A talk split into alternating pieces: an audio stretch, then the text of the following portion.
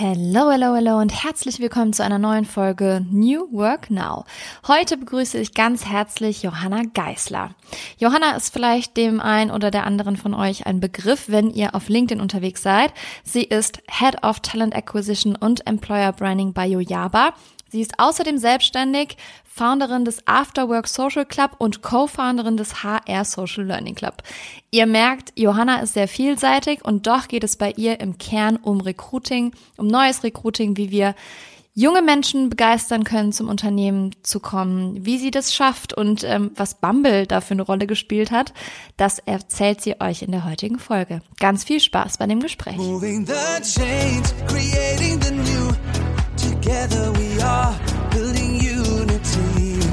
Energiegeladene Interviews, spannende Brancheninsights und alles, was du zu New Work wissen musst. Der Business Podcast mit Kira Marie Kremer.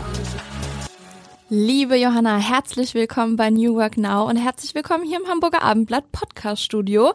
Wir beide Neuhamburgerinnen sind ja jetzt hier vereint und ähm, ich bin froh, dass du im Podcast zu Gast bist. Freue mich wirklich sehr und möchte dir natürlich auch die erste Frage stellen, die alle New Work Now Gästinnen gestellt bekommen zu Beginn. Und es interessiert mich richtig brennend, womit du denn dein erstes Geld verdient hast. Ja, erstmal freue ich mich auch mega, äh, dabei zu sein und die Chance hier zu haben. Richtig, richtig cool. Ja, ähm, ich glaube mal ein bisschen was anderes als andere gemacht haben. Ich habe äh, damals Schuhe verkauft bei Tamaris. Ähm, das war eigentlich schon ein richtig cooler Job, muss man sagen. Gab 6,40 die Stunde, glaube ich. Aber dadurch, dass mein Papa auch im Einzelhandel ist, fand ich so mal total mega. Bin früher schon immer mitgekommen in den Baumarkt und ähm, irgendwie, ja, weiß ich nicht, hatte ich total Spaß dran, Sachen zu verkaufen. Und genau, ja, ich habe Schuhe, Schuhe verkauft. Drei Jahre neben dem Abi, ja. 6,40 die Stunde kann War man noch heute gar nicht mehr vorstellen. nee, ne? Schon ein bisschen was länger her, ja. ja. Ich finde es auch immer witzig, wenn äh, die Leute mir dann nachsagen, wir sind ja ungefähr ein Alter, wenn die Leute dann so sagen, ja, äh, kennt ihr denn überhaupt noch Kassetten und CDs und so? Voll. Und dann denke ich immer, ja, ich habe meine Bewerbung damals auch noch ausgedruckt, in eine Mappe gepackt und per Post versendet. Also so äh, jung sind wir jetzt gar nicht und wir, ich finde, unsere Generation hat schon sehr, sehr viel ähm, noch mitgemacht aus der alten Welt, oder? Ja, total. Also Bewerbung wirklich rausschicken per Post und dann zu hoffen, dass sie nicht wieder zurückkommt, die Bewerbungsmappe. Ja, genau, Weil wenn sie wieder zurückkam, wusstest du, ist es nichts geworden. Das waren, waren wirklich noch so richtige Nervenkitzelmomente. Äh, es hat schon einiges geändert, ja. Definitiv. Ja, witzig. Und jetzt seit Juli 22 bist du neben deinem Beruf als Head of Talent Acquisition and Employer Branding bei Yojaba selbstständig. Und wann wurde dir klar, dass du neben deiner Festanstellung noch mehr willst und die Selbstständigkeit anstrebst? Mhm. Also es war eigentlich nie mein Ziel, selbstständig zu sein. Also überhaupt nicht. Ich bin auch nicht so aufgewachsen. Es war auch immer so ein Sicherheitsding zu Hause. Selbstständigkeit war was ganz Böses und nein, nein, nein, du musst abgesichert und, und äh, angestellt sein. Und ähm, es war bei mir tatsächlich so, dass ich ja durch LinkedIn, ich habe mit LinkedIn im Oktober 2021 angefangen und dadurch haben sich natürlich viel mehr Kontakte aus dem Netzwerk ergeben. Und auf einmal habe ich so Nachrichten bekommen wie, ja, hey, kannst du uns da mal helfen? Kannst du uns da beraten? Und wir brauchen Mitarbeitende. Und wie machen wir das? Und ich immer so, ja, aber ich bin ja angestellt, sorry, ich bin nicht selbstständig. Und irgendwie, nachdem ich echt so zehn, zwölf Nachrichten bekommen habe, habe ich erstmal überhaupt darüber nachgedacht und gedacht so, ja, wäre schon cool, das irgendwie mal nebenher zu versuchen, mal zu gucken, ob mir das so gefällt. Ja, und so bin ich dann dazu gekommen. Ähm, Genau, war ja vorher noch bei, bei einem anderen Arbeitgeber. Da war das nicht so gern gesehen tatsächlich, weil das ist ja auch ein allgemeines Thema, dass das nicht immer überall so, so gern gesehen wird, auch nebenher selbstständig zu sein. Und das kann ich ja bei Yojaba vereinen, das ist ganz cool. Und deswegen habe ich dann gesagt, okay, Yojaba wird's für, für die Vollzeittätigkeit und dann halt gleichzeitig versuche ich das einfach mit der, mit der Selbstständigkeit, aber nicht all in, sondern halt erstmal zu schauen, ist das überhaupt was für mich? Und vielleicht ist es auch der Mix, den ich mag, aus Vollzeit und Selbstständigkeit Selbstständigkeit und genau. Und wie kam das, dass du deine Leidenschaft für Recruiting oder Employer Branding entwickelt hast? Weil einmal für alle HörerInnen, wir waren letztens zusammen auf einer Messe auf der DRX in Düsseldorf und Johanna hatte ihre Fangirls sogar dabei. Wow. Und eine ganze Fancrew. Also ich hatte das Gefühl, ähm, der Raum war ja proppevoll, die haben ja Schlange gestanden für deinen Vortrag.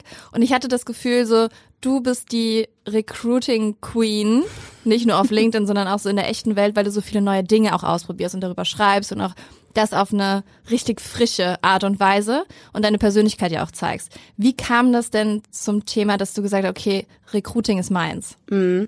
Also ich habe tatsächlich nach dem Abi schon direkt eine Ausbildung im Personalbereich gemacht. Also ich fand damals Marketing und Personal spannend irgendwie. Ich war auch echt nicht gut in der Schule. Ich war im Wirtschaftsgymnasium und ich war irgendwie so, okay, was machst du dann? Irgendwie so alles mit Zahlen war irgendwie doch nicht so meins. Okay, Marketing und Personal. Okay, und dann habe ich die Ausbildung gemacht und habe dann wirklich alle Bereiche im HR kennengelernt. Also wirklich Personalentwicklung, Recruiting, Personaldisposition. Ich war damals bei einem Dienstleistungsunternehmen, wusste aber direkt, okay, ich will nicht in der Dienstleistung bleiben, ähm, also in der Zeitarbeit jedenfalls nicht und habe aber gemerkt, okay, da kann ich aber das meiste lernen, alles kennenlernen.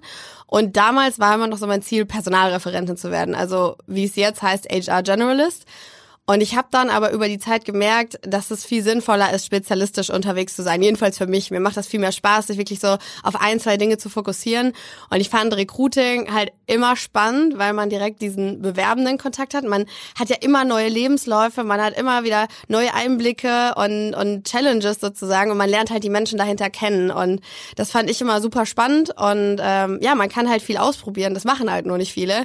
Und ich versuche halt zu sehen, okay, wo ist eigentlich meine Zielgruppe? Wo die sich auf und ähm, ja, wie kann ich sie am besten ansprechen und äh, ja, einfach die Menschen dahinter kennenlernen. Und früher war das so, das war immer so, ich weiß noch, wie ich, wie ich im Bewerbungsgespräch selber saß und das war irgendwie alles so, wie soll man sagen, so, so starr und einfach, man war total aufgeregt und man konnte auf keinen Fall man selbst sein. So, das war schon die erste Regel. Und ich finde es schön, dass sich das einfach verändert hat und dass ich das mit verändern kann einfach und äh, ja, den Leuten wirklich Mut machen kann und, und die mir vertrauen lassen, weil das ist eigentlich das Schöne im Recruiting, was man merkt, wie schnell man, wenn man, wenn man es wirklich möchte und, und, und das gut findet, auch wie man Vertrauen aufbauen kann einfach. Ja, wie du es sagst. Also ich bin damals noch im Anzug und weißer Bluse da zum Bewerbungsgespräch ja. gegangen und so, ne? Ähm, das ist ja heutzutage ganz anders. Und ich glaube, da spielt LinkedIn und natürlich auch so deine Arbeit oder die dahinter steckt noch, eine große Rolle. Und du hast auch gesagt, du probierst sehr viel aus. Also du hast beim Vortrag auch drüber gesprochen. Und zwar hast du ja Bumble für dich getestet. Ja. Und ähm, vielleicht kennen die ein oder anderen, die jetzt gerade zuhören. Und ich habe damit vorher immer assoziiert, okay, Dating ist einfach eine alternative Dating-App, auf der Frauen zuerst schreiben. So. Ja. Und ähm, als du dann gesagt hast, du rekrutierst damit, war ich erstmal so, hä, wie soll das denn funktionieren? Aber es war halt mega interessant, so alternative Recruiting-Methoden mal kennenzulernen. Deswegen äh, willst du uns dazu mal kurz abholen, was da mit auf sich hat? Ja, sehr gerne, sehr gerne. Ich bin ja im Startup und da hat man nicht so die größten Budgets und klar, ich bin schon super dankbar, dass wir LinkedIn nutzen können, also LinkedIn Recruiter. Da kostet so eine Recruiting-Lizenz, ich glaube schon knapp 10.000 Euro, also das ist schon wirklich viel Geld. Im Jahr, im Monat? Im Jahr, im, Im Jahr. Jahr, genau. Und äh, das ist halt man überlegt natürlich schon so, okay, was kann ich zusätzlich noch machen, weil ich kann mich, also ich persönlich kann mich nicht nur auf einen Kanal fokussieren und verlassen und habe dann überlegt, okay, wir haben wenig Budget, was kann ich eigentlich machen? Und bei Bumble gibt's halt diese drei Formen, also wie du schon gesagt hast, Dating, dann gibt's aber auch Freunde, Freundinnen finden, was ich auch super spannend finde, wo ich auch in einer neuen Stadt schnell Anschluss gefunden habe, ich bin jetzt irgendwie, glaube ich, in den letzten fünf Jahren achtmal umgezogen oder so ähm, und dafür fand ich super, deswegen war ich eh schon Fan irgendwie von der App, weil ich super praktisch fand. Und dann gab's aber noch immer so das dritte, da habe ich mich auch nie dran getraut. Das hieß so Bumble Biz, also Bumble Business. Und ich dachte mir so, ja, da sind eh nur so weirde Menschen, bestimmt, keine Ahnung. Ähm, und habe mich dann aber so ein bisschen mal mit auseinandergesetzt und habe auch die Premium-Version dann von Bumble entdeckt. Die kostet so 35 Euro im Monat. Und dadurch kannst du aber auch filtern. Also du kannst wirklich nach Berufsgruppen filtern, ähm, nach Ausbildungsstand, irgendwie Verfügbarkeit, glaube ich. Also es gibt schon mehrere, mehrere Sachen einfach, nach denen du filtern kannst. Und ähm, ja, ich wollte es einfach mal austesten und du kannst natürlich swipen und so halt Netzwerken und ein Match haben, also ähnlich wie beim Dating. Du kannst aber dir auch einfach eine Landingpage erstellen sozusagen und die Leute einfach auf LinkedIn zum Beispiel umleiten. Das heißt, wenn, wenn du irgendwie reinschreibst, hey, äh, bist du auch irgendwie übelst genervt von deinem Job so, dann lass doch einfach mal schnacken, wenn du Bock auf geiles Performance-Marketing hast. Und du kannst halt auch Sprachnachrichten reinmachen. Also du kannst relativ viel mit dieser Seite machen und viele Nutzer erreichen oder Nutzerinnen. Und ich find's cool, dass es einfach mal was anderes ist. Und es ist natürlich nicht für alle Branchen, ähm, aber gerade im Marketing und IT oder auch im FreelancerInnen-Geschäft sind da schon recht viele unterwegs, also wo man wirklich gute Kontakte knüpfen kann. Und wenn man sich überlegt, dass man, wenn man nur eine Person einstellt, ähm, im Jahr das Ganze relativ günstig ist, also eine normale Einstellung kann wirklich 3.000, 4.000 Euro ja allein nur über LinkedIn-Recruiter kosten. Und wenn wir über Headhunting reden, dann sind wir bei 20 Prozent vom Jahresgehalt. Also von daher, ähm, das ist schon, schon wirklich cool, das mal aus, zusätzlich auszuprobieren, ja.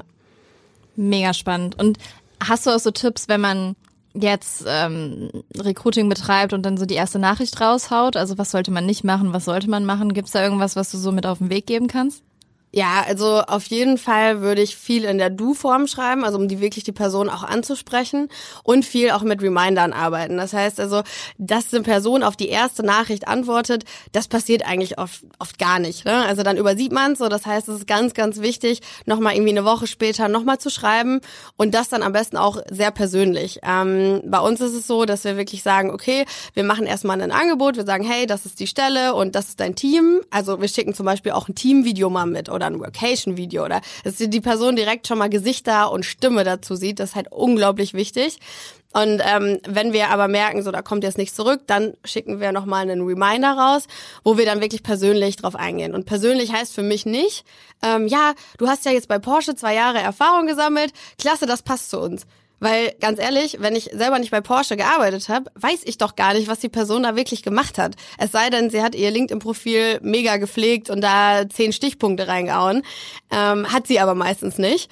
Das heißt, ich finde es super wichtig, da wirklich auf die Aktivitäten einzugehen, zu sehen, was liked die Person? Was kommentiert die Person? Ähm, wofür interessiert die Person sich? Weil da, finde ich, sind die wirklichen Interessen und da kann ich ja dann auch als Recruiterin drauf eingehen und da mir auch die Zeit nochmal für nehmen. Und ähm, so erhöhe ich meiner Meinung nach nochmal die Antwortquote, weil du hast immer einen Teil, der natürlich bei der ersten, Antwort, äh, ersten Nachricht schon antwortet und hast aber dann trotzdem noch die Leute, die es vielleicht übersehen haben und kannst natürlich so viel mehr Leute erreichen. Also würdest du auch sagen, man muss kreativ sein, wenn man noch gute Leute gewinnen möchte? Auf jeden Fall. Und irgendwo auch persönlich, aber nicht weiß ich nicht, zehn Minuten sich dran aufhalten. Ne? Also wirklich zu sehen, okay, was sind unsere Unternehmenswerte, was, was suchen wir eigentlich und da gezielt auch mit der Person zu sprechen. Also auch keine überladene lange Nachricht, weil man muss überlegen, man sollte sich, das hat der Björn mir auf jeden Fall von About You damals äh, als Tipp gegeben, die Nachricht sich auch selber mal aufs Handy schicken und dann wirklich mal sehen, wie lang die ist und ähm, da wirklich zu versuchen, in den ersten Zeilen schon die Person zu catchen und die wichtigsten Dinge eigentlich mit reinzuschreiben und ähm, ganz wichtig auch authentisch sein. Also man muss jetzt nicht hochgestochen irgendwie schreiben, sondern wirklich mal überlegen, wie kommuniziert man im Unternehmen und das Ganze halt auch nochmal authentisch dann in der ersten Nachricht direkt mitgeben. Und äh, wenn man jetzt zum Beispiel LinkedIn Recruiter nicht hat, dann auch Sprachnachrichten nutzen. Also dann wirklich sich mit den Leuten vernetzen und direkt mal 30 bis 60 Sekunden wie so ein Elevator Pitch äh, einfach mal rauszuhauen. Und es wird immer eine Antwort geben, weil so viele Menschen denken sich so, hä, das habe ich ja noch gar nicht bekommen, was ist da denn jetzt los? Ähm, und es ist halt so einfach und so schnell gemacht und ähm, ja, mich nervt immer, wenn RecruiterInnen sagen, ja, aber das kostet ja alles so viel Zeit. Du kannst es halt auch so einfach machen, ganz einfach aus dem Bauch raus und und und einfach mal äh, versuchen, sich mit der Person direkt auf auf einer anderen Ebene zu connecten. Das ist auch, wenn ich Sprachnachrichten schicke, kriege ich so oft zurück. Ich wusste gar nicht, dass man bei LinkedIn Sprachnachrichten verschickt. Voll, kann. voll. Die Leute sind auch überrascht. Ja, total. Also das ist ein unterschätztes Tool. Ja. Und neben deinen zwei Tätigkeiten, Selbstständigkeit und bei Yojaba, hast du ja noch was, was du machst. Also du bist ja mega umtriebig. Ähm, du bist noch Founderin des Afterwork Social Club und Co-Founderin des HR Social and Learning Club, wo ich letztens auch zu Gast sein durfte. Ich war die externe, erste externe Speakerin und habe mich sehr gefreut, weil ich war ja auch lange Dozentin und dann vor Studierenden zu sprechen und so ist immer was Besonderes. Und wie organisierst du all deine Aufgaben? Das ist ja schon eine Hausnummer und du willst noch Privatleben haben. Du bist jetzt erst nach Hamburg gezogen. Du willst hier auch irgendwie ankommen. Wie schaffst du das alles? Ja, also es wäre jetzt gelogen, wenn ich sagen würde, mein Leben ist super entspannt und kriege das alles hin, weil das stimmt nicht. Also ohne Team wäre das auch nicht möglich. Also wir sind beim Afterwork Social Club, sind wir mittlerweile über 20 ähm, freiwillige äh, Herzensmenschen, die Bock haben, irgendwie das ehrenamtlich auszuüben in den verschiedensten Städten in, in Deutschland, was natürlich ungemein hilft. Klar, Hamburg ist jetzt gerade so, so ein bisschen mein Herzensprojekt noch, was ich zusammen mit Elena mache. Und ähm, ja, da freue ich mich auch immer wieder drauf. Das einmal im Monat, aber aber ohne sie würde ich das zum Beispiel auch gar nicht packen. Ähm, und, und das macht Spaß. Und genauso ist auch beim HR Social and Learning Club. Ähm, ich bin da mit, mit Easy, Hannah, den beiden Werkstudierenden von Björn und mir unterwegs. Klar, Björn, der auch noch unterstützt. Und das geht halt alles nur im Team. Weil ansonsten hast du kein Privatleben und du musst ja auch wirklich Blocker dafür setzen und dann nicht noch sagen, hey, am Wochenende mache ich jetzt auch noch mal den Laptop an. Also gerade am Wochenende versuche ich wirklich nur Privatleben zu haben und den Rest halt irgendwie in der Woche unter abends oder in der Mittagspause irgendwie hinzubekommen.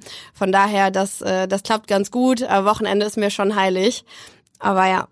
Teile ich. Aber erst seit diesem Jahr. Sonst habe ich immer gerne auch am Wochenende ja. gearbeitet. Aber ähm, ja, sollte nicht so sein. Ich glaube, Arbeit sollte kein zu großes Hobby werden, das, wenn man nichts anderes mehr hat. Aber wie kam es denn dazu, dass du gesagt hast, ich ähm, gründe noch diese zwei anderen Dinge nebenbei und und wie kam die Motivation? Hat das irgendwas mit dem Recruiting, mit deinen Jobs zu tun oder kam das aus einer ganz anderen Motivation? Mhm. Also es kam natürlich viel aus LinkedIn und ich habe halt immer mehr beobachtet, dass viele InfluencerInnen bei LinkedIn, also Content CreatorInnen, ähm, dass sie wirklich viel sich selbst darstellen und selber von profitieren. Und mein Traum war es eigentlich immer, irgendwie so ein Netzwerk zu schaffen, wenn man irgendwo in eine neue Stadt zieht, dass man direkt Anschluss hat, direkt die Leute kennenlernen. Und so ist auch der Afterwork Social Club entstanden. Ich war damals noch in Köln und ich hatte da zwar schon Anschluss, aber ich fand es total cool, jetzt durch die Reichweite die Möglichkeit haben, äh, zu haben, endlich Leute zusammenzubringen und ähm, ja, habe da ganz klein mit dieser Gruppe gestartet und bin natürlich super dankbar, was daraus entstanden ist. Aber das ist halt für mich das Wichtigste überhaupt an dieser LinkedIn-Reichweite, dass ich was zurückgeben kann. Und ich habe tatsächlich, das war aber gar nicht so geplant, dadurch selbst für Kunden von Kundinnen von mir rekrutiert. Also durch Menschen, die ich da einfach auf einer ganz anderen Ebene kennengelernt habe. Und ich hasse einfach Netzwerke, so Netzwerkveranstaltungen, die so total gezwungen sind, wo du dein Namensschild hast und jeder muss sich vorstellen und klasse, jetzt sind wir alle da. Also das ist so gar nicht mein Ding. Und ich hatte einfach Bock, was Ungezwungenes ähm, zu schaffen, wo sich Leute abends oder sei es zum Brunch auch, hatten wir jetzt auch Samstag, einfach zu treffen und sich auszutauschen und zu schauen, was sich ergibt und das Ganze einfach ungezwungen. Und, und so ist zum Beispiel der Afterwork Social Club dann entstanden und beim HR Social and Learning Club eigentlich noch cooler, weil ich selber damals Werkstudentin war und gemerkt habe so, boah, ist, der Job ist cool. Ich war mega dankbar damals für alles, was ich machen konnte. Ich komme vom Dorf, da gab es eh kaum Jobs, gerade im HR super wenig. Und was mir aber immer so ein bisschen gefehlt hat, war so die Weiterentwicklung und die Weiterbildung. Und zwar immer so, alle sind zu coolen Messen gefahren, zu Events und ja, und ich durfte dann halt immer Termine machen und Bewerbungsgespräche terminieren. Und ich war so, okay, hm, irgendwie muss da doch muss da noch mehr geben. Und äh, ja, so ist das dann entstanden, dass wir, also Björn und ich, uns dann zusammengeschlossen haben und gesagt haben, wir möchten einfach Weiterbildung nahbar machen, kostenlose Weiterbildung, die für alle zugänglich ist. Und so ist dann der HR Social and Learning Club Only Students ähm, entstanden, um einfach Wissen weiterzugeben. Und das, was Studierende einfach nicht mitbekommen, wie Speaker Sessions, Workshops und diese ganzen Themen, dass wir das einfach abbilden können und, und jeder oder jede sich da einwählen kann. Oder genauso auch Afterwork-Events, die wir jetzt gegebenenfalls auch im Sommer planen, einfach, dass sie auch untereinander mal netzwerken können, weil gerade Netzwerken bei Studierenden ja überhaupt nicht verbreitet verbreitet ist, was den beruflichen Alltag angeht. Das habe ich damals auch meinen Studierenden immer mit auf den Weg gegeben. Vernetzt euch einfach, macht euch LinkedIn. Ihr wisst ja. niemals, wo ihr in fünf bis zehn Jahren seid. Das habe ich bei euch da in der Session auch gesagt, weil du weißt nie, wo du dann irgendwann von profitieren kannst. Ähm, das heißt, einfach vernetzen und sowas wahrnehmen wie bei euch. Also wenn jetzt hier Studierende zuhören, geht auf Johanna zu und äh, sagt Bescheid, dass ihr dabei sein wollt, weil ich habe dann letztens auch eine Insta-Story gemacht und dann war auch eine äh, Studentin dabei, die dann auch zuhören wollte und darauf aufmerksam geworden ist, weil ich habe auch gemerkt, damals, als ich noch äh, Dozentin war und unterrichtet habe, dass denen voll viel fehlt. Also denen wird super viel Know-how vermittelt und jetzt war ich sogar an einer privaten Hochschule, wo du denkst, okay, Praxis wird hier mehr gelebt, war aber nicht der Fall. Also ich war da selber im Bachelor damals und es hat sich in all den Jahren wirklich nicht viel verändert, muss man leider mal sagen. Und dann denen mehr mit auf den Weg geben zu können, mit Hilfe von so einem beispielsweise HR Social and Learning Club, ist natürlich mega. Und wenn du weißt, die haben ein Netzwerk und die sind in so einem Safe Space unter sich, finde ich, kann diese Wissensvermittlung auch nochmal ganz anders stattfinden. Also die haben sich am Ende auch richtig getraut, bei euch da Fragen zu stellen ähm, und wirklich auch haben da noch mit Impulse mit reingegeben. Und das finde ich immer spannend, weil das heißt nicht nur, weil wir jetzt etwas älter sind oder schon Erfahrung haben in unserem Job, dass wir alles wissen. Die wissen ja teilweise auch super viel und ich finde es richtig interessant, wie viel die wissen, welche neuen Ideen die haben, was sie mit einbringen können. Also ich finde das mega. Also ich werde wahrscheinlich auch, muss wieder als Dozentin anfangen, ihr merkt schon, ich schwärme hier. Verstehe ja. ich, ja. Aber das ist auch halt dieses Generationenmanagement. Ich finde es immer schade, du hast es ja auch schon gesagt, dass da nur eine Generation beleuchtet wird. Klar, da ist viel Gen Z dabei, aber wir profitieren halt alle voneinander, egal ob es Gen X, Y, Z ist, also alle Generationen miteinander. Und gerade HR Social and Learning Club, ich meine, du erzählst selber immer viel über Benefits und unser Ziel ist es auch als mitarbeitenden Benefit, diesen HR Social and Learning Club zu etablieren, ähm, weil es einfach super spannend ist für die Unternehmen. Also wenn ich mich nochmal als Werkstudentin irgendwo bewerben würde im HR und ich sehe, cool, HR Social and Learning Club, ich kann mich weiterbilden und das ist ein Benefit, ich würde da sofort, also fände ich viel attraktiver auch als Arbeitgeber, ehrlich Klar. gesagt. Ne? Und deswegen, das ist so unser Ziel, da auch nochmal hinzugehen, einmal auf die arbeitgebenden Seite, aber andererseits auch natürlich auf die Unis, auf die Hochschulen zuzugehen und da natürlich auch nochmal zu netzwerken. Also das ist so unser Next Step, wo wir sagen, okay, da wollen wir jetzt als nächstes hin. Ich finde es auch super interessant. Ähm, ich habe beispielsweise morgen einen Dreh für äh, die SBK mhm. und die haben eine Plattform hochgezogen, für Azubis von Unternehmen. Also ja, da können Azubis cool. sich innerhalb der Unternehmen, also jetzt nicht unternehmensübergreifend, sondern innerhalb des Unternehmens einfach nochmal vernetzen, weil sie ja teilweise auch in anderen Abteilungen sind, äh, sich austauschen, weiterbilden und ähnliches. Und dann nehmen wir jetzt morgen ein Video zum Thema LinkedIn und New Work auf und habe auch letztens eine Zahl gelesen, dass es nur ein paar hundert auszubildenden Berufe gibt und mehrere tausend Studiengänge in Deutschland. Ja. Also ist auch noch interessant, so wie viel da gefördert werden kann noch. Total. Super, super spannend. Aber du hast ja auch noch ein Buch mitgeschrieben. Das Buch heißt Future Ready People and Culture, HR als Treiber der Digitalisierung. Wann kommt das raus erstmal vorab? Oder es kommt im Juni raus. Juni, also man kann es ja. aber schon vorbestellen bei Amazon. Also ja. Und die äh, treuen HörerInnen von New Work Now haben noch äh, zwei Folgen im Kopf und zwar mit Co-AutorInnen von dir, mhm. ähm, die das Buch mitgeschrieben haben. Da wusste ich noch gar nicht, dass du mitschreibst. Da haben wir schon über dieses Buch gesprochen. Ach, cool. ja. Und zwar haben wir zwei Folgen draus gemacht, weil da vier Personen zu Gast waren und es war einfach ähm, viel, viel Input und ähm, unter anderem mit Dominik, der ja der Herausgeber des Buches ist. Also könnt ihr euch die Folge auf jeden Fall nochmal anhören. Wir verlinken die in den Show Notes. Und ähm, ja, Johanna ist da Mitautorin und du stehst sogar auf dem Cover. Also erstmal herzlichen Glückwunsch dazu. Wie war Danke. das für dich, als du erstmal angefragt wurdest und dann noch entdeckt hast, oh mein Gott, mein Name steht auf dem Cover? Es war erstmal total verrückt. Ich, ich konnte das auch gar nicht glauben. Ich habe das dann nochmal gelesen. Dann habe ich meine Mama angerufen und gesagt, Mama, ich kann ein Buch mitschreiben. Die konnte es auch gar nicht fassen. Und ich dachte erst, es wäre ein Witz. Und dann wurde aber alles ernster und ging auch relativ schnell. Es war, glaube ich, dann im Dezember so, dass ich im Dezember das echt äh, komplett zwischen allen anderen Projekten das mitgeschrieben habe. Aber halt diese Chance wahrnehmen wollte. Es war eigentlich total bekloppt, das zuzusagen. Aber ich hatte irgendwie so gesagt, wow, echt ein Buch mitschreiben, das ist der Knaller und wollte das halt unbedingt schaffen und ja, bin natürlich jetzt stolz irgendwo, äh, dass ich das, dass ich da die Chance bekommen habe und dass ich an dem Buch halt mitschreiben darf.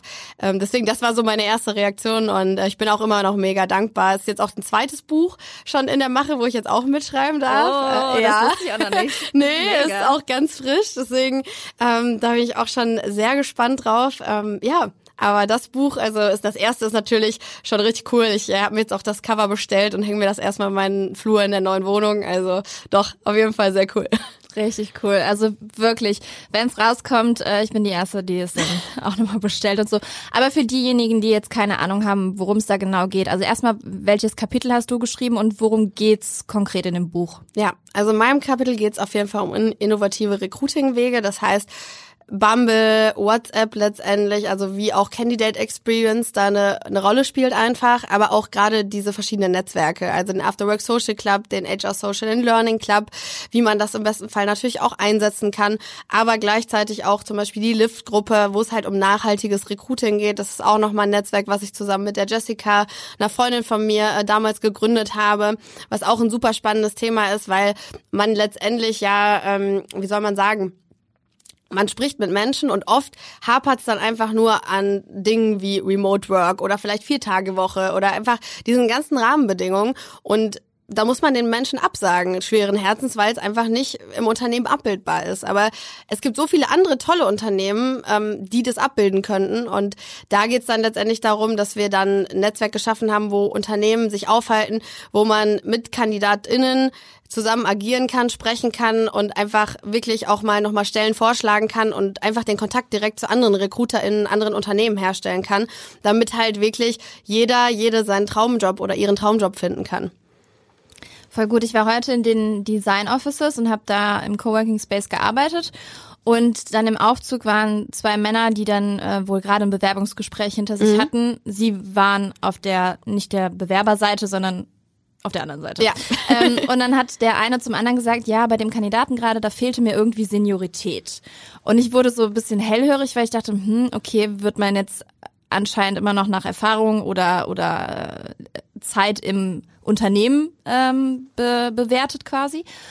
Und dann habe ich mir gedacht, es gibt ja gerade auch so die Debatte, man ähm, stellt die Leute ein, weil sie zum Team passen und kann ihnen die Fähigkeiten immer noch beibringen. Mhm. Wie siehst du das? Müssen die die Fähigkeiten heutzutage noch mitbringen oder ist das Menschliche entscheidender? Mhm. Also auf jeden Fall ist das Menschliche entscheidender. Vor allem ist es entscheidend, wie ambitioniert eine Person ist. Ganz klar.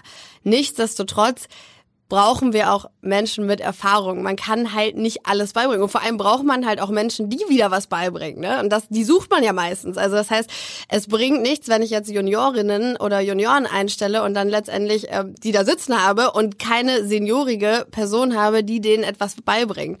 Nichtsdestotrotz finde ich viel krasser, wie Juniorstellen ausgeschrieben sind. Also da darüber müsste man viel mehr sprechen, weil im Endeffekt ist ja viel viel wichtiger, was für eine Ambition die mitbringen und wie motiviert die einfach sind und ob sie Lust haben, die Extrameile zu gehen, anstatt der CV, die Noten und so weiter und so fort. Das ist immer noch gerade bei juniorigen Stellen das Auswahlkriterium. Das ist einfach super schade und ich glaube, da müssen wir eher ansetzen. Aber auch gerade bei Seniorität natürlich zu überlegen, okay, jetzt habe ich vielleicht jemanden auf Mid-Level, der aber oder die super intelligent ist und motiviert und Bock hat, sich irgendwo reinzufuchsen. Und dann bin ich halt eher wirklich ein Freund davon zu sagen, okay, let's go, wir geben dem Ganzen eine Chance, weil dafür haben wir auch die Probezeit da, um für beide Seiten zu schauen, wo die Reise hingeht. Aber das ist auch ein ganz wichtiger Punkt im Hinblick auf Erwartungsmanagement, was oft einfach ein Fehler ist. Also dann, dann werden halt irgendwie seniorige Mitarbeitende gesucht, aber im Endeffekt ist die Stelle vielleicht gar nicht so seniorig, wie sie sein sollte, also weil sie einfach im Unternehmen gar nicht richtig definiert ist und die Erwartungen vielleicht viel zu hoch sind. Und das äh, Thema Erwartungsmanagement ist wirklich in vielen Bereichen super essentiell, auch gerade was Bewerbende dann nochmal angeht. Ne? Wenn man mit denen in den Bewerbungsgesprächen spricht und ich arbeite jetzt in der Agentur oder Unternehmensberatung, da ist jetzt ganz klar, es tut mir auch leid, das zu sagen, aber dass das kein 9-to-5-Job werden wird. Es ist einfach klar. Und letztendlich darüber zu sprechen und da auch zu sagen, hey, du hast vielleicht eine super Lernkurve bei uns, aber dir muss bewusst Bewusstsein, dass da auch mal längere Tage auf dich zukommen können. Und das machen ganz viele Unternehmen einfach aus Grund des Fachkräftemangels einfach falsch. Und die wollen einfach nur Leute einstellen und lassen die Sachen weg und haben halt super hohe Kosten, weil sie dann wieder Mitarbeiter in der Probezeit verlieren. Du hast gerade gesagt, also Probezeit ist natürlich auch für beide da, ne? Also Total. Man, man denkt ja oft, äh, Probezeit ist für die Bewerbenden, um sich einzugrooven und zu gucken, ob es ihnen gefällt.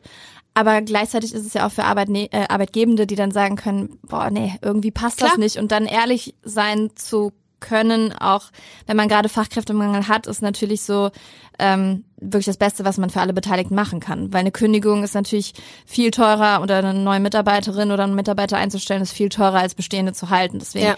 ist natürlich super interessant. Aber was würdest du sagen, was ist ähm, heutzutage in Stellenanzeigen wichtig? Was fällt dir so auf? Oder wa was passiert auch noch, was du nicht mehr reinschreiben würdest in eine Stellenanzeige? Mhm.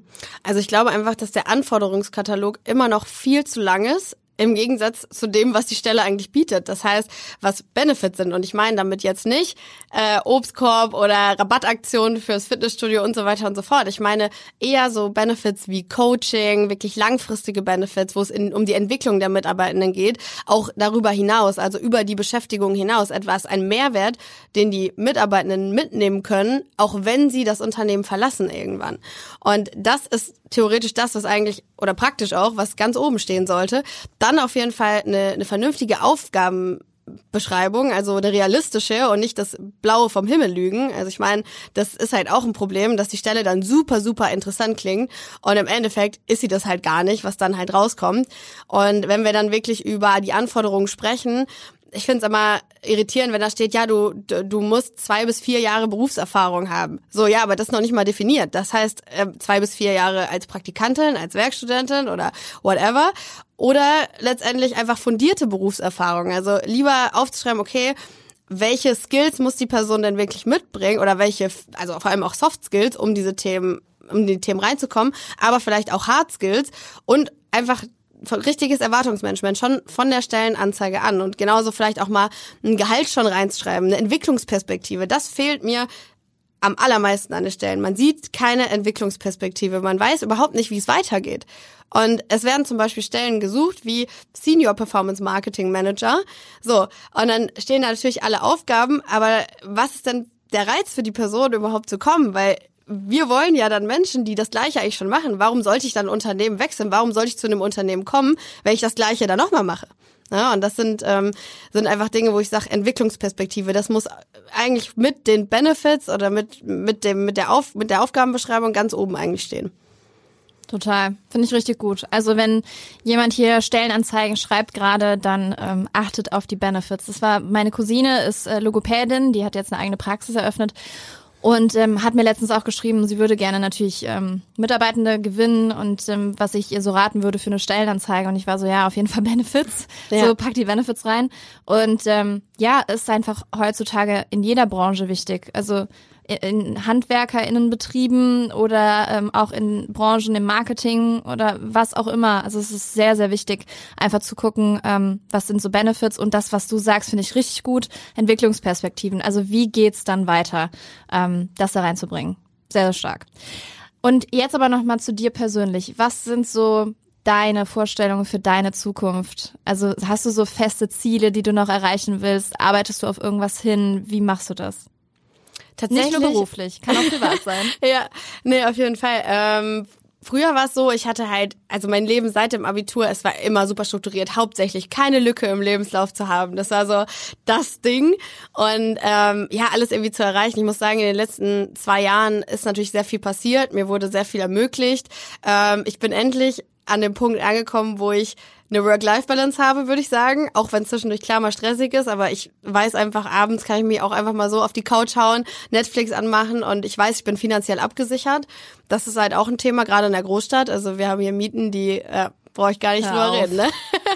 Ja, und wenn du da noch alleine wohnst, okay, ähm, das ja. ist halt echt, äh, echt krass. Und dann auch zu wissen, okay, ich habe jetzt ein schönes Zuhause, ein Ort, wo ich ankommen kann, das war auf jeden Fall ein privates Ziel von mir. Ähm, und ja, gerade auch persönlich sich weiterzuentwickeln. Ich bin relativ frisch Führungskraft ähm, seit Oktober jetzt und ich finde es immer wieder spannend, weiter zu lernen. Ähm, habe jetzt auch einen, äh, einen Mentoring mir gesucht, tatsächlich über LinkedIn mit der Rebecca von MAN und äh, starte da jetzt im April durch, weil ich super spannend finde, da auch noch was dazu zu lernen. Weil das ist halt so ein Thema, ja, auf einmal bist du Führungskraft. Ja, cool, noch nie gemacht. Also ich habe natürlich viele schlechte Führungskräfte erlebt, muss ich sagen, in den letzten Jahren. Man weiß dann schon, okay, man kann es anders machen. Also man lernt unglaublich viel auch von schlechten Führungskräften, wie Lukas Brandstätter mir noch letzte Woche gesagt hat und er hat damit recht. Ähm, aber nichtsdestotrotz gibt's ja auch noch mal viele Dinge, Dinge, viele Möglichkeiten, die man auch einfach gerade von, von anderen Generationen lernen kann und anwenden kann. Und das ist auch beruflich auf jeden Fall ein Ziel und gleichzeitig mal auch mit der Selbstständigkeit zu schauen, ähm, ne, möchte man alleine weiter Projekte machen, möchte man gemeinsam Projekte machen, vielleicht mit anderen FreelancerInnen, möchte vielleicht, vielleicht irgendwann selber eine eigene Agentur haben. Also es sind so viele Fragen, ähm, die natürlich in meinem Kopf sind, aber für dieses Jahr habe ich mich auf jeden Fall entschieden, erstmal dieses Führungskräftethema weiter zu vertiefen, auch bei Yoyaba. Wir sind gerade in einer ganz starken Wachstumsphase, also wir sind recht schnell gewachsen. Wir waren im November waren wir, glaube ich, noch 25 und jetzt sind wir 40. Ähm, das heißt, es ging wow. echt zügig. Und ähm, ja, und äh, Wachstum heißt auch Wachstumsschmerzen. Das heißt, uns geht es jetzt eher darum, vielleicht das Recruiting ein bisschen zurückzuschrauben, aber dann zu sagen, wie können wir unsere Mitarbeitenden halten? Ich meine, wir sind mit einer geringen Fluktuation gesegnet, aber das ist vielleicht nicht immer so. Ne? Also wir haben Krisen in, äh, in der Welt und da muss man einfach wirklich schauen, okay, wie können wir diese Leute, die wir halt auch geheiert haben, halten. Und das wird, glaube ich, nochmal ein ganz, ganz spannendes Thema dieses Jahr und da freue ich mich auch drauf. Ich bin gespannt. Wir werden auf jeden Fall richtig viel von dir bei LinkedIn natürlich sehen. Und zum Thema Mentoring ganz kurz auf eine persönliche Frage. Ähm, hast du dann einfach geschrieben, ey, ich suche einen Mentor, eine Mentorin, willst du? Hast du Lust oder wie kam das? Ja, ich habe gesehen tatsächlich, dass ja auch viele erfahrene Führungskräfte bei LinkedIn, ich glaube, dieses Reverse Mentoring mhm. ähm, gesucht haben und junge Menschen aus der Gen Z.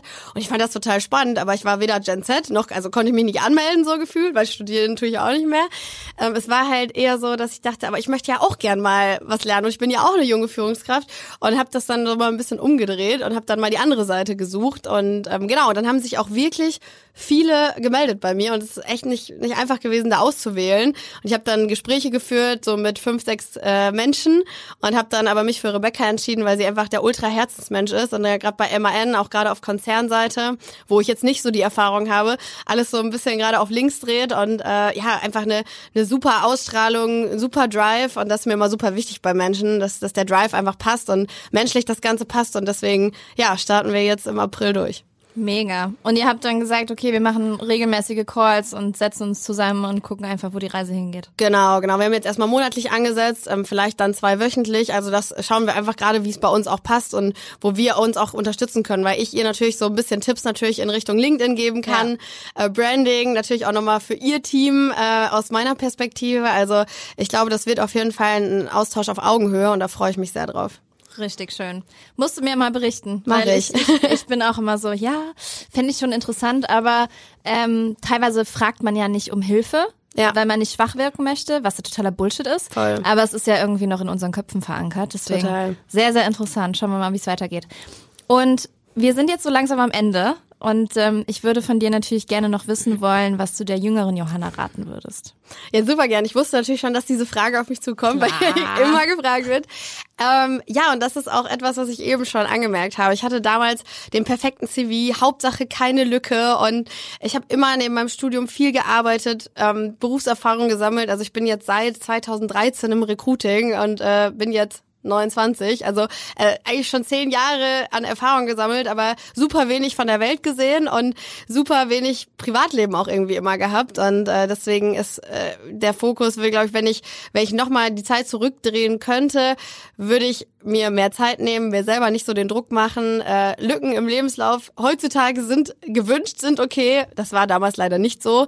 Ähm, deswegen ja auch immer so ein Zeitthema. Aber das würde ich auf jeden Fall nochmal anders machen und äh, kann das auch nur allen Menschen hier, die noch im Studium sind oder in der Ausbildung, ich habe ja beides gemacht damals, äh, raten, wirklich, nehmt euch die Zeit und wenn ihr merkt, es ist zu viel, dann hängt ihr noch ein Semester dran, wenn es irgendwie natürlich auch finanziell möglich ist und ihr die Unterstützung bekommt.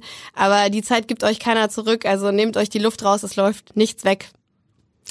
Ja, das unterschreibe ich und teile ich und ist ein Reminder für immer mal wieder, den man immer mal wieder sich selbst geben muss.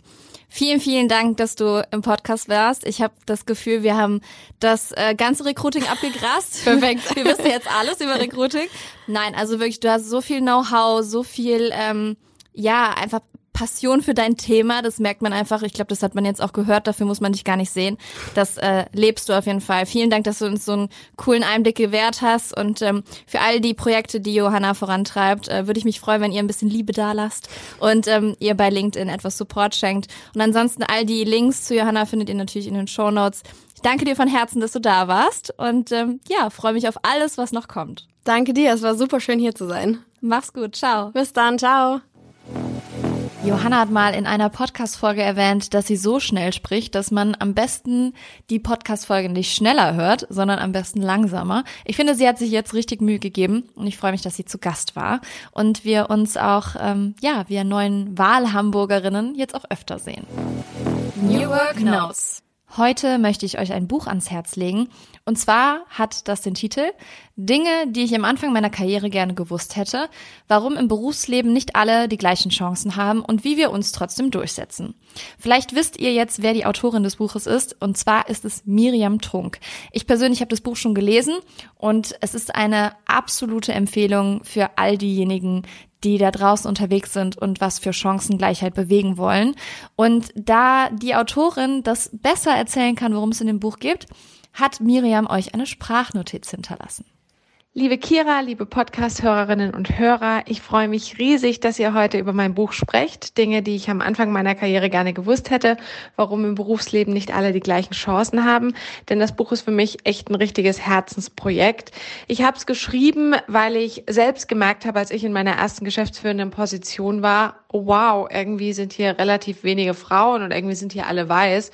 Und es kann nicht nur an den einzelnen Personen liegen, sondern es muss strukturelle Gründe und Hürden geben, die uns davon abhalten, dass wir das, was wir in der Bevölkerung sehen, auch in den Führungsetagen abbilden können. Deshalb freue ich mich über alle Leserinnen und Leser und auch das liebe Feedback. Das Buch ist aufgeteilt in die vier großen Punkte Sprache, Macht, Netzwerk und Tradition. Also wie ist das, was uns prägt und das, was wir mitbekommen und auch das, was wir für ganz selbstverständlich im Alltag halten, auch schon die Grundlage für das, was wir dann eben später als strukturelle Hürden benennen können. Ich wünsche euch ganz viel Spaß beim Lesen. Vielen, vielen Dank für die Empfehlung und noch viel Spaß beim Hören des Podcasts. Vielen lieben Dank, Miriam, dass du dir die Zeit genommen hast, uns etwas über dein Buch zu berichten. Wir packen natürlich den Link zu diesem Buch in die Show Notes, sodass ihr es direkt bestellen könnt. Und ich freue mich über euer Feedback und zwar gerne direkt an Miriam. So, und jetzt entlasse ich euch in diesen tollen Tag, in eine hoffentlich produktive Woche für euch, mit einem Zitat, das zum Recruiting ganz gut passt. Ich habe keine Fehler gemacht. Ich habe nur 10.000 Wege gefunden, die nicht gehen. Thomas Edison.